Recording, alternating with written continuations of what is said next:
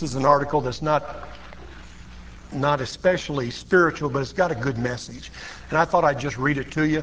Um, I, I feel like I'm, you know, I'm getting a little older all the time, and many of us are. And this is this is entitled "All Saturdays Should Be Special."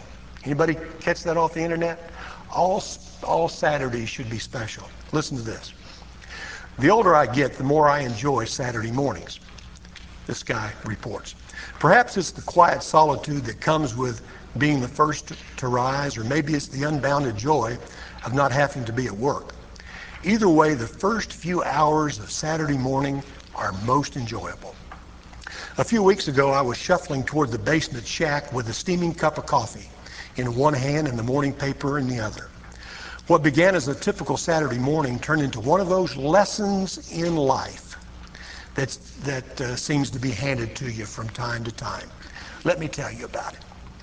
I turned up the dial uh, upon into the phone portion of the band on my ham radio in order to listen to a Saturday morning SWAPnet, guys talking back and forth. Along the way, I came across an older sounding chap with a tremendous signal and a golden voice, probably like Jimmy's. You know, the kind he sounded like he should be in the broadcasting business. He was telling whoever he was talking with something about a thousand marbles. A thousand marbles. I was intrigued and stopped to listen to, to what he had to say. And he said, Well, Tom, it sure sounds like you're busy with your job. I'm sure they pay you well, but it's a shame you have to be away from your home and your family so much. It's hard to believe a young fellow should have to work 60 to 70 hours a week to make ends meet. Too bad you missed your daughter's dance recital last week. He continued, Let me tell you something, Tom. Something that's helped me to, to keep a good perspective on my own priorities. This is the older gentleman speaking. And that's when he began to explain his theory of a thousand marbles. You see, I sat down one day and did a little arithmetic. The average person lives about 75 years. I know some live more, some live less, but on the average, folks live about 75 years. Now, then I multiplied 75 times 52 and came up with 3,900, which is the number of Saturdays that the average person has in their entire lifetime. Now, stick with me, Tom. I'm getting to the important part.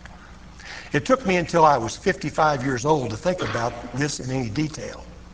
And by that time, I'd lived over 2,800 Saturdays. I got to thinking that if I lived to be 75, I only had about a thousand of them left. So I went to the toy store and I bought every single marble they had. I ended up having to visit three toy, toy stores to round up a thousand marbles. I took them home and put them inside a large, clear plastic container right here in the shack next to my gear. Every Saturday since then, I've taken one marble out and thrown it away. I found that by watching the marbles diminish, I focus more on the really important things in life. There's nothing like watching your time here on this earth run out to help get your priorities straight. Now, let me tell you one thing before I sign off and take my lovely wife out for breakfast. This morning, I took the last marble out of the container. I figure if I make it until next Saturday, then I've been given a bonus. I've been given some extra time. And the one thing we can all use is a little more time. It's nice, it's nice to meet you, Tom, and I hope you spend more time with your family. And I hope to meet you here on the band. Clear and going, QRT. Good morning. Goes on to say you could have heard a pin drop on the band when this fellow signed off. I guess he gave us a lot to think about. I had planned to work the antenna that morning. He the guy who listens goes on to say. And I had a few things to do with the ham radio, but instead, instead I went upstairs, woke up my wife with a kiss, and said, Come on, honey, I'm taking you and the kids to breakfast. What brought this on? She asked with a smile. Uh, nothing special. It's just been a long time since we spent a Saturday together with the kids. Hey, can we stop at the toy store while we're out? I need to buy some marbles. Have a great weekend, and may all the Saturdays be special. Special.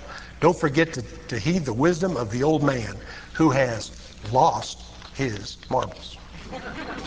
Pretty good, isn't it? And I think you could make applications uh, spiritually to that story, but uh, we do need to prioritize our, our time. And for the Christian, certainly those activities which involve in our growth and in our worship and in our evangelizing, those things are so important. Missions, other areas of our lives that God calls us to. Okay, let's look at Jonah. Chapter 3. I'm going to read the 10 verses and then uh, talk about uh, them and some other things that uh, I want to share with you. And um, we always stop on time, so you don't have to worry about watching your watch. I've got mine working, and we'll be leaving here at a quarter till. Chapter 3, verse 1 through 10. now the word of the Lord came to Jonah the second time. You remember it came the first time and he disobeyed it. But it came the second time and it said, saying, Arise, go to Nineveh, that great city, and preach to it the message that I tell you. We've already talked about the fact that Jonah hated the Ninevites. He didn't want to go there, but he says, Go there again. So Jonah arose and went to Nineveh, according to the word of the Lord. Now, Nineveh was an exceedingly great city, three day journey in extent. And Jonah began to enter the city on the first day's walk. Then he cried out and said, Forty days and Nineveh shall be overthrown. So the people of Nineveh believed God, proclaimed a fast, and put on sackcloth, from the greatest to the least of them. Then the word came to the king of Nineveh, and he arose from his throne and laid aside his robe, covered himself with sackcloth and sat in ashes. And he caused it to be proclaimed and published throughout Nineveh by the decree of the king and his nobles, saying, Let neither man nor beast, herd nor flock taste anything. Do not let them eat or drink water, but let man and beast be covered with sackcloth and cry mightily to God. Yes, let everyone turn from his evil way and from the violence that is in his hands. And then in verse 9 he says, Who can tell if God will turn and relent and turn away from his fierce anger so that we may not perish? And God saw their works that they turned from their evil way and God relented. That was the question that we left with you last week. Does God change his mind? Does God relent? It says God relented from the disaster that he had said he would bring upon them, and he did not. He did not do it. Now we hope to get to that verse, and I think you'll find some very interesting things in that birth in that verse about God and who God is. But let's go back to verse 1 and, and see there that God is a God of second chances. Sometimes third, sometimes four, sometimes five, sometimes six. But God is a God who gives us other opportunities. I don't think you who are in the corporate world, men or women, find that to be true. Most of the time, one chance. And if you blow it, uh, you're out of here you're gone. Most of the time that's true in the corporate world. I can't say it's always true, but most of the time it's true. But God continues to give us second chances as he did Jonah. And I'm sure glad that he gave me a second chance and a third chance. I shared with you some of my testimony last week about the car accident that I was in when I said, let, you know, I played Let's Make a Deal with God, get me out of this situation, and he did. I still didn't trust him. I still wasn't a Christian. I was religious, but I wasn't a Christian. And then my saw accident. And in both those situations, as that car was rolling and as I was dealing with the blood and all the stuff with my finger, both times I was thinking about God. And I wasn't a Christian. But that's the first thought that came to my mind. And I crying out to myself, you know, get me out of it. Let's make a deal. Give me, a, give me another chance. Just another chance, God. One more chance. And he did. Uh, there's a lot of uh, experiences or examples in the scripture where there were multiple chances. One of the one of the ones I like the best is the one involving Samuel. If you don't know the story of Samuel, he was given uh, to God by his mother because she didn't believe she would ever have child. And so when Samuel was born, he was given to God. He was assigned uh, to work at uh, with the priest Eli. You may know about Eli, and that's where he served. And while he was there very early as a young man, God made calls upon his life. And it happened on a probably a Saturday night that God called him several times. He'd run to the priest. Eli saying, "Did you call me?" And he, "No, I didn't call you." And on about the third time, Eli said, uh, "You do this. The next time you receive the call, say, "Speak, Lord, your servant hears you." And so he went back to sleep. Samuel did, and sure enough, God called him again, and he responded in exactly that way. Speak, Lord, your servant hears. And that was the beginning of faith commitment for Samuel.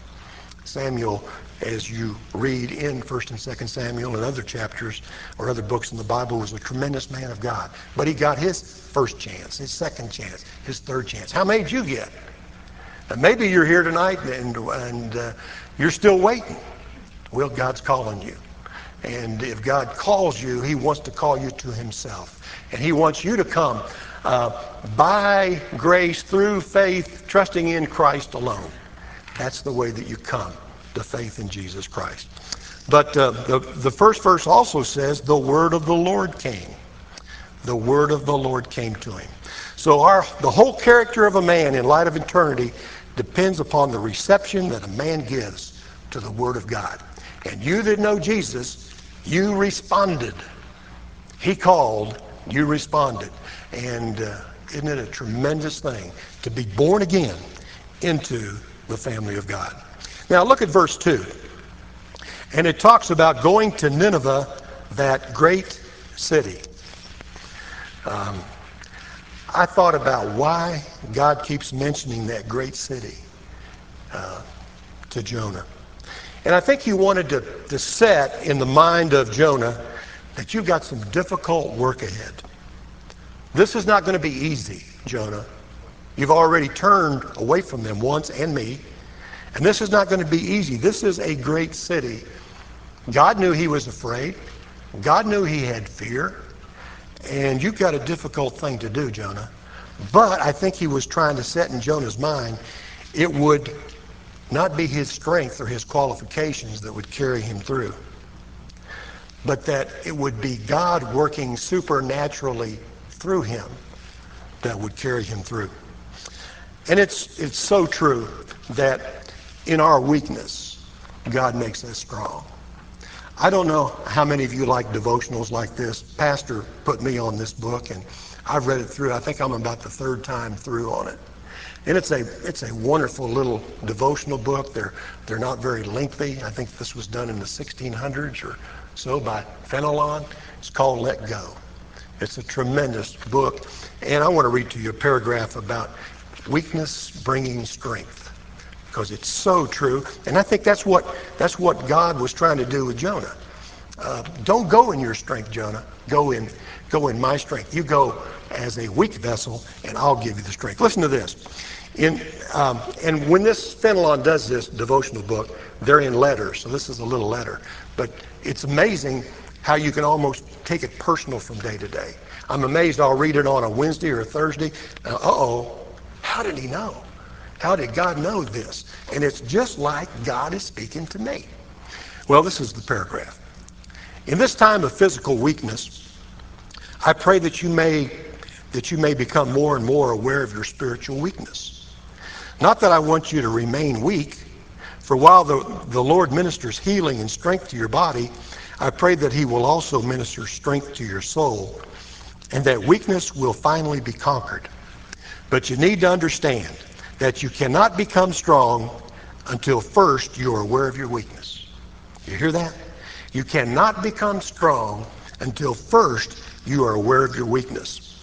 It is amazing how strong we can become when we begin to understand what weaklings we are. It is in weakness that we can admit our mistakes and correct ourselves while confessing them. It is in weakness that our minds are open to enlightenment from others.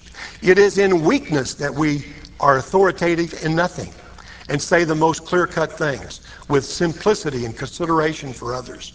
In weakness, we do not object to being criticized, and we easily submit to censure. At the same time, we criticize no one without absolute necessity. We give advice only to those who desire it, and even then we speak with love and without being dogmatic. We create from a desire to help. We speak from a desire to help rather than for a desire to create a reputation for wisdom. It's good.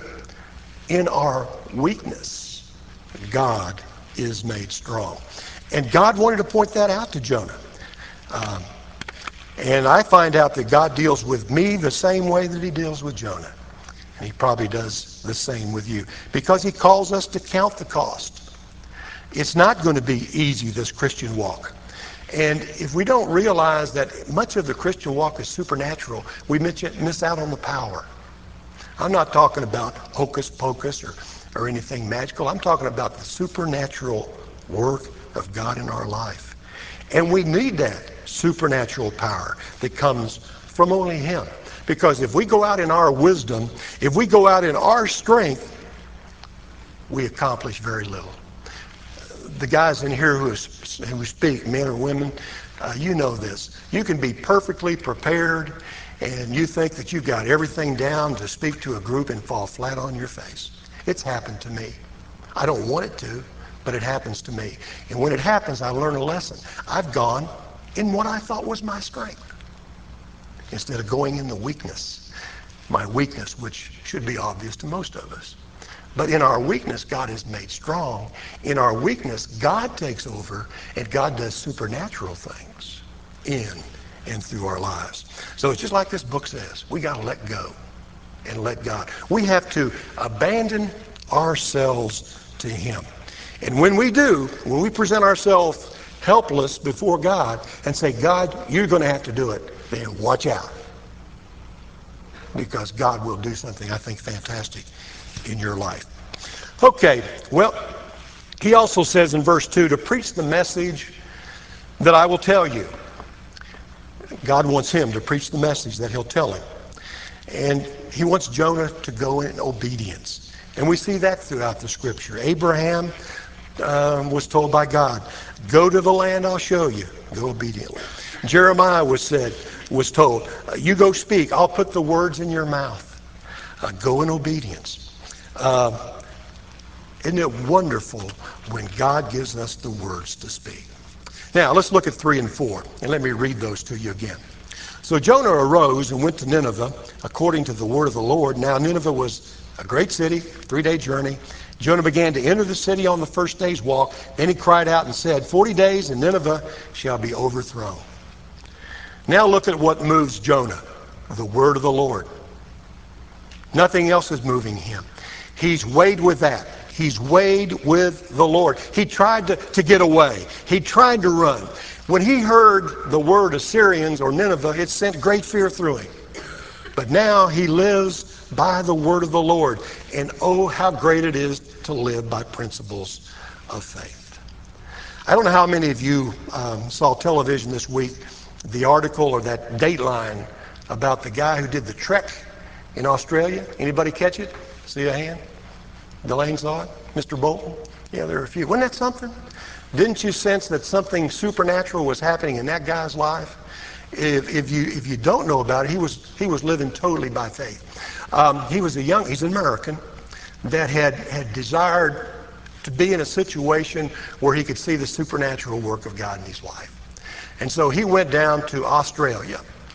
And he got on a bike and he got some food and some provisions, not very much, and he took off on what would be a 400 mile trip.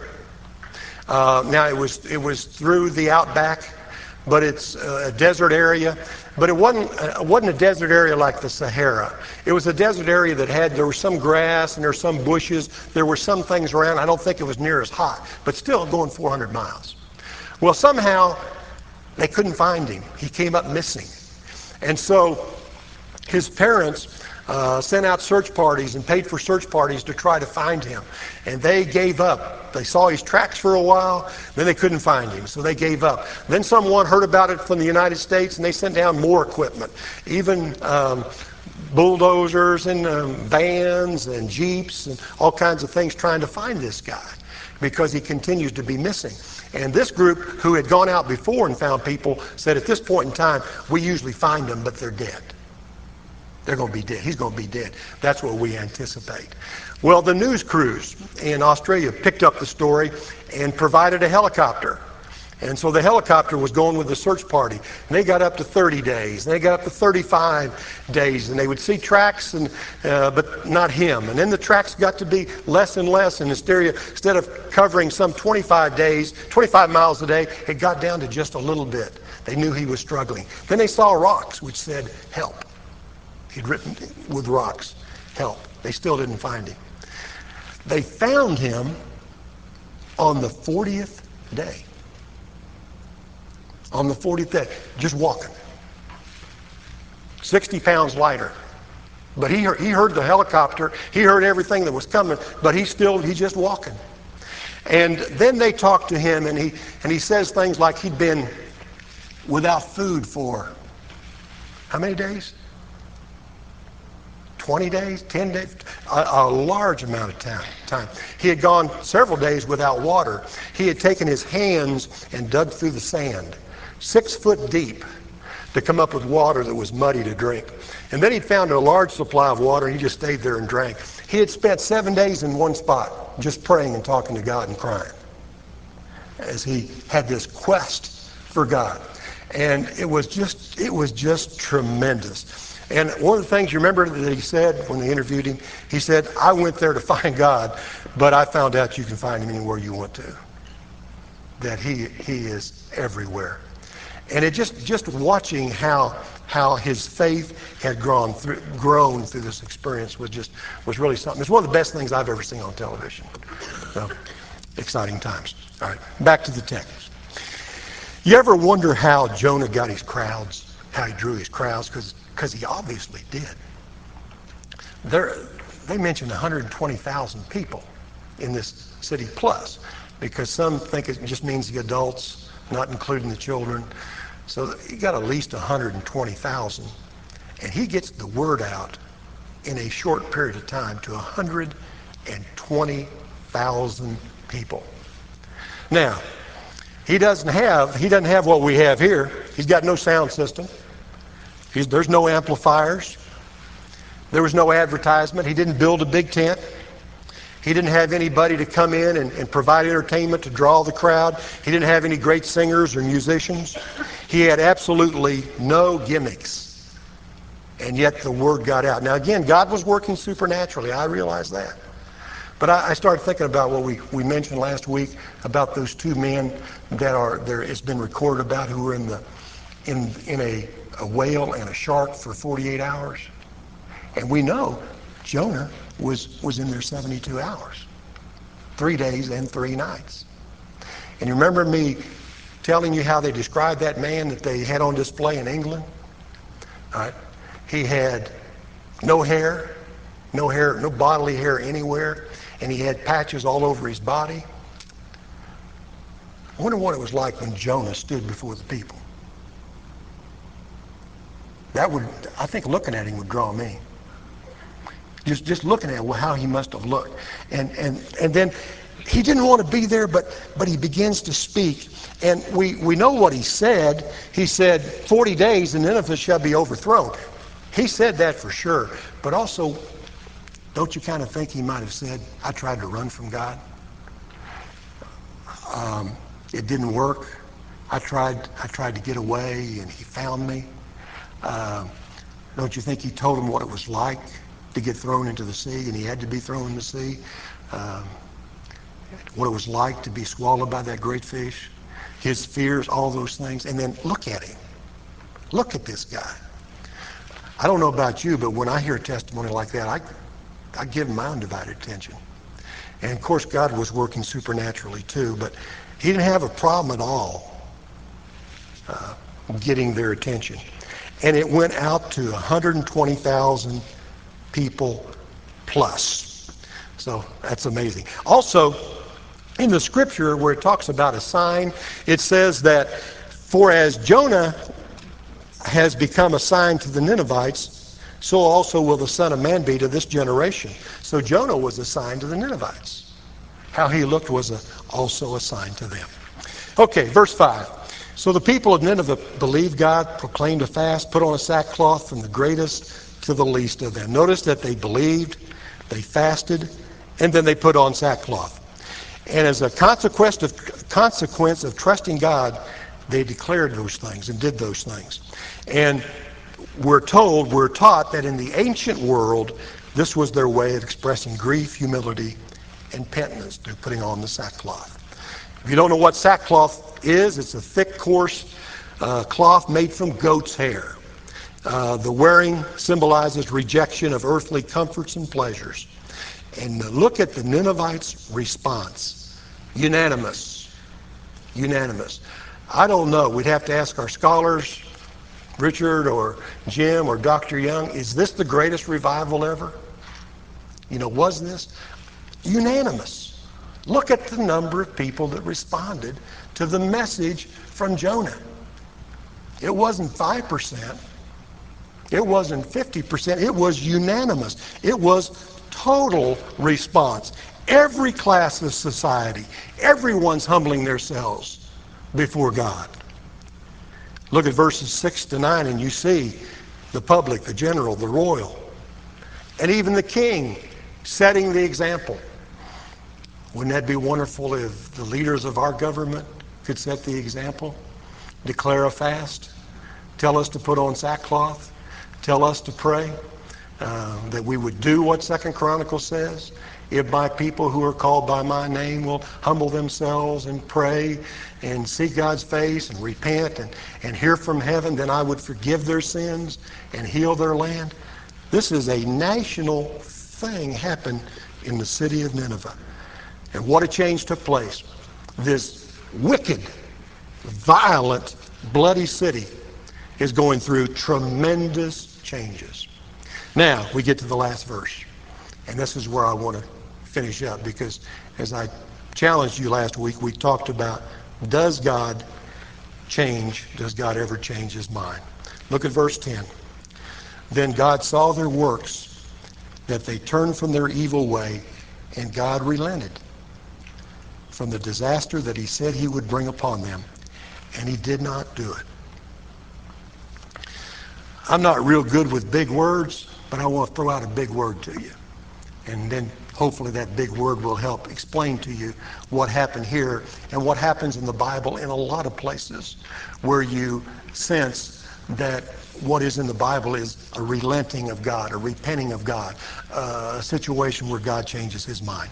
And that word is anthropomorphism. Anthropomorphism. I know it's a big word, but it's not that hard to understand. It's a noun, and it, it's, it's an ascription of human qualities to God. It's an ascription of human qualities saying these human qualities apply to God. Uh, J. Vernon McGee says this it's ascribing to God an attribute that belongs to man in order that man will understand. So you've got eyes. How many places in the scripture do you read them talking about God's eyes? Uh, here is one, Second Chronicles 16:9. For the eyes of the Lord run to and fro throughout the whole earth to show himself strong on behalf of those whose heart is loyal to him. But the question is, does God have eyes? Are they like mine? Are they brown? Are they blue? Are they like yours, hazel? Does he have contacts? Does God have eyes? Absolutely not. Why? Because God is a spirit. God does not have eyes. But listen to this. The one who made the eye can see. Amen? The one who has made your eyes can certainly see. And he cannot see and he cannot see without the benefit of eyes. So God knew that would be difficult for you and me to understand. So he ascribed an attribute of man to help us understand. That's anthropomorphism. Let me give you another one. Uh, I really like this one. This is in Isaiah. It speaks about his arms. Uh, Isaiah 53 1. Uh, when Isaiah was speaking of God's salvation and his redemption, he said, Who hath believed our report? And to whom is the bared arm of the Lord revealed? Does God have arms? No. But it's for our understanding because it teaches us that God in this particular situation rolled up his sleeve. And it's symbolic of a tremendous undertaking. Now listen to this. In creation it said that God did it with his handiwork, which is another word for doing it with your fingers. When God created this world, all of the that he created in six days, he did it as handiwork, like simply with his fingers. And Dr. T. DeWitt Talmage said that God created the heaven and earth without much effort. He merely spoke them into existence. And when he rested on the seventh day, he wasn't tired. He had just finished his work. But look at this passage that I just read to you. Something tremendous happened when he redeemed you and me. It wasn't that easy. It wasn't as easy as creation. He had to roll up his sleeves. He had to bare his arm. For salvation was the greatest undertaking that we see in the Christian faith. Don't you think so? Salvation. What you and I have. And a lot of people object to this offer of salvation about it being free. But if this means for man it was free, that's correct. But don't say it was free because God gave up everything. It cost everything of God to provide for you and me the salvation we have. He had to bare his own arms. He had to roll up his sleeve. He gave his son to die on the cross for us. And it's the task that only God could perform. Salvation's free, but it's not cheap. It cost God everything. He had to work at it. He had to roll up his sleeve. So you see, that's what it means when you see the, these type of things from God. And this is that's what it means here when you see the relent, relent or repent. God did not change his mind. But so we could understand it, he used that term.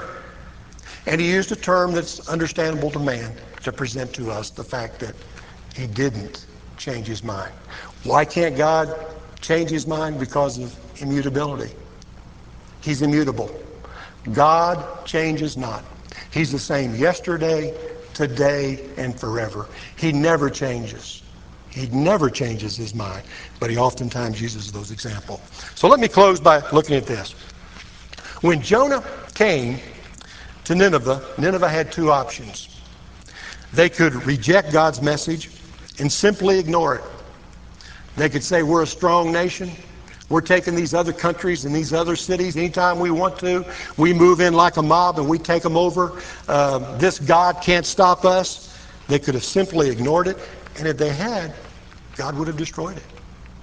God would have judged it. The second option they had was to accept God's message, repent, and turn to God.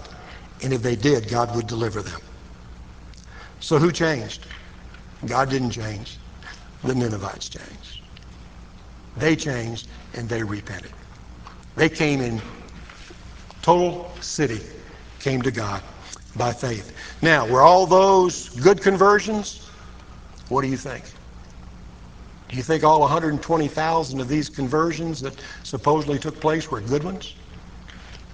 That's another place to study next week uh, because that's a lot of people, 120,000. Were they all Holy Spirit conversions? Did all those people mean business? Well, we'll look at it next week along with some other problems that Jonah is going to have.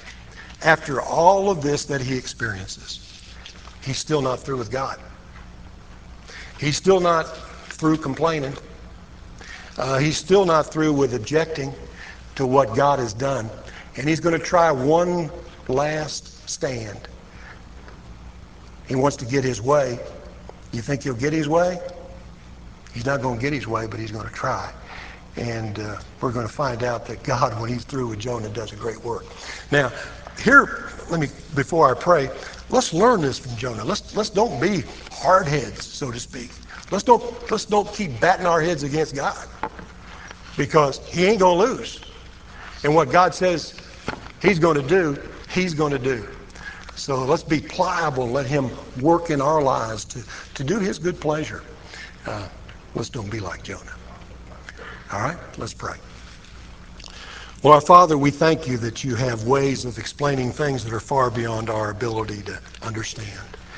And uh, Lord, we thank you that even in this story of Jonah, you use this uh, anthropomorphism uh, to show us that that uh, Nineveh is the one who changed their mind, not you.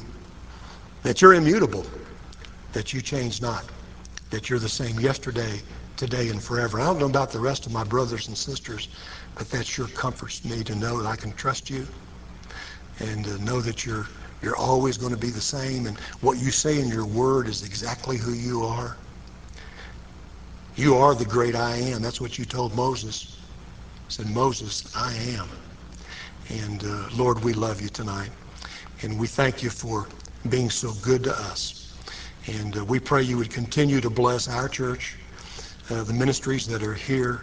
Encourage the people, Lord. Help them to see that they're a part of something that has real kingdom possibilities by reaching an unchurched world through maturing believers. We pray you dismiss us with your blessing, and Lord, that uh, uh, we would strive to know you better in the week to come.